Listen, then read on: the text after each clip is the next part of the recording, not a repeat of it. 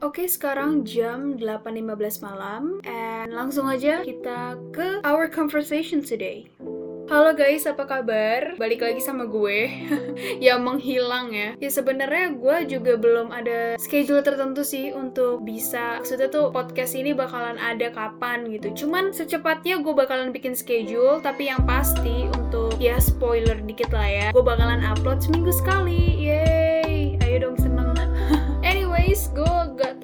Gue pengen ngomongin soal apa ya minggu-minggu gue ya kayaknya minggu-minggu yang sedang gue jalani minggu ini. Uh, cukup padat, padat banget malah karena banyak banget project dan tugas di perkuliahan dan juga banyak beberapa matkul yang kayak sebenarnya mereka nggak ada pelajaran. Maksudnya ada, cuman tuh mereka nggak ngasih tugas, tapi kita disuruh untuk belajar sendiri. Nah, yang kayak gitu-gitu tuh sebenarnya yang bikin lama karena ya namanya juga kuliah sih guys, kayak jadi mau nggak mau lu harus bisa sendiri, harus bisa belajar sendiri gitu. Ya menurut gue itu adalah hal yang bikin lama sih. And then apa kuliah ada beberapa project yang emang gue lagi jalanin selain podcast Daily's Convo ini dan juga Daily's Convo sendiri.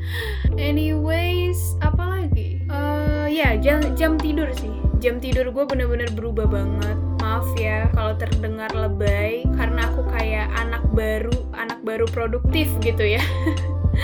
Iya ya pokoknya gitu deh Gue jam tidurnya itu berantakan banget Kayak gue tidur itu maksimal sih Maksimal sekitaran jam 12 malam Nah itu juga kayak ngerjain beberapa project dan juga tugas gitu ya Kenapa gue bisa selebay ini? Karena jujur gue itu sebenarnya anaknya adalah anak yang tidur jam 9 malam setiap hari. Sebenarnya itu kebiasaan waktu SMA sih. Waktu pas kuliah udah gak kepake itu kebiasaan ya. Jadi tuh bener-bener jam 9 malam tuh gue udah pasti tidur. Gak mungkin enggak. Sampai ada beberapa orang, bahkan temen gue sendiri yang bilang kayak, gue males banget deh ngechat lu malam-malam. Karena gue yakin banget lu gak bakalan bales gitu. Lu tuh ngapain sih gitu kan? Terus habis itu, ya gue jawab ya, tidur.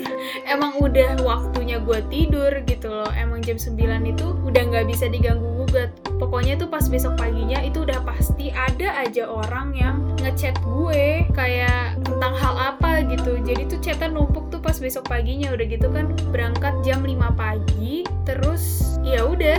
Ya pokoknya gue berarti kan bangun setiap hari tuh jam 4 ya. Gue berangkat jam 5 pagi ya udah berangkat ke sekolah. Jadi gue bangun-bangun tuh bener-bener cuma bangun mandi sarapan. Terus habis itu gue buka hp bentar. Habis itu udah deh berangkat gitu. Jadi gue bener-bener gak ngejawab chat mereka. Waktu masa SMA ya gue dibilangnya jutek sih karena hal itu. Tapi itu bukan karena gue jutekin kalian sebenarnya. Itu karena emang udah jadwal gue yang gak bisa diganggu gugat. Ngebahas apa lagi ya Oh ya, gue gak mau ngebahas nih soal masalah SMA karena masa-masa SMA gue tuh adalah masa-masa paling drama. Karena SMA gue banyak drama, jadi gue kayak rada males dan pendengar gue tuh ada temen SMA gue gitu kan. gue kayak takut gitu loh untuk ceritain karena ah, belum lama lulus dari SMA juga, jadi kayak untuk masa-masa SMA drama-dramanya itu sangat fantastis. Jadi gue bakalan ceritain di lain waktu aja ya, rada jauh nih dari ya tahun-tahun ini maybe nggak tahu, tunggu aja. Nah, gue mau ngebahas soal introvert karena tadi sempat menyinggung tentang zaman-zaman SMA. Gue mau ngebahas soal itu karena gue adalah salah satunya. Gue merasa bahwa gue adalah anak yang introvert guys dari zaman gue SD sampai SMP itu tuh gue ya sebenarnya SMA juga sih cuman karena lingkungan yang mengharuskan gue kayak to be humble jadi gue agak sedikit sedikit ekstrovert tapi itu bener-bener cuma kayak 2% kayaknya nggak tahu sih tapi ada lah ekstrovertnya dikit gitu nah pokoknya dari SD sampai SMP itu gue bener-bener introvert banget. Untuk TK gue nggak ada memori TK ya guys. Eh tapi kayaknya gue ada deh ingat satu. Tapi yang gue inget ya uh, aduh nih ini obrolan jadi ke mana-mana. Ya udahlah gue sekalian cerita aja. Jadi waktu pas TK gue itu pernah rambut gue dipotong pakai gunting dengan asal ya sama temen TK gue kayak dia tuh bener-bener narik uh, bagian rambut depan gue bagian poni tuh terus dia potong. Terus habis itu gue nangis kata orang tua gue karena dia bener-bener potong asal itu termasuk pembulian gak sih guys? Tapi sih pada saat itu dan kalau misalnya gue yang gue rasain sekarang biasa aja sih bukan pembulian tapi pasti orang-orang bakalan berpikir bahwa itu adalah pembulian. Balik lagi ke masa SD dan SMP kalau SD sih ya gitu sih yang tadi sempat gue bilang gue anaknya bener-bener yang kayak sekolah pulang ya gitu nggak ada yang aneh-aneh gitu loh. Begitu juga dengan SMP apalagi ya? Oh ya, gue mau ngebahas tentang perubahan dari introvert ke extrovert atau extrovert ke introvert. Gue belum baca sih sama sekali tentang hal itu gitu. Gue tuh sangat tertarik banget dengan psikologi, cuman baru kepikiran sekarang untuk nyari tentang kenapa orang bisa berubah gitu. Kayak dalam penglihatan gue aja gitu. Kayaknya sih itu terpengaruh oleh lingkungannya gak sih?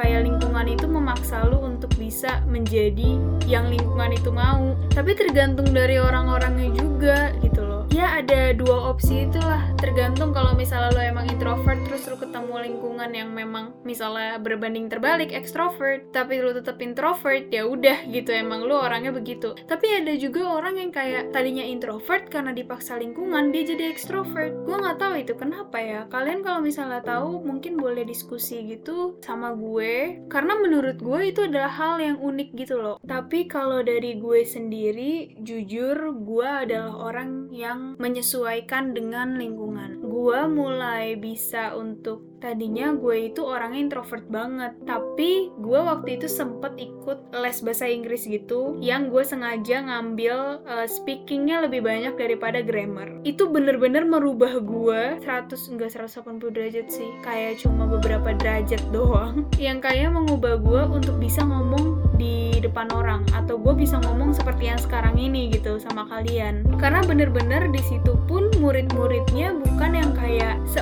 kita gitu. Bahkan ada yang dibawa bahkan ada yang udah kerja bahkan ada juga yang udah punya keluarga dan udah punya anak gitu. Jadi uh, kita itu dilatih untuk bisa berbicara kepada semua kalangan. Dan menurut gue itu adalah hal yang sangat membantu banget apalagi kalau misalnya kalian malu-malu untuk ngomong. Oke mungkin sampai di sini aja guys untuk podcast kali ini. Thank you banget untuk kalian yang mau mendengarkan gue hingga akhir. Dan semoga untuk kalian semuanya lancar-lancar aja ya kegiatannya, tugasnya atau apa pun yang lagi kalian lakukan and always be happy guys. See you in the next talk.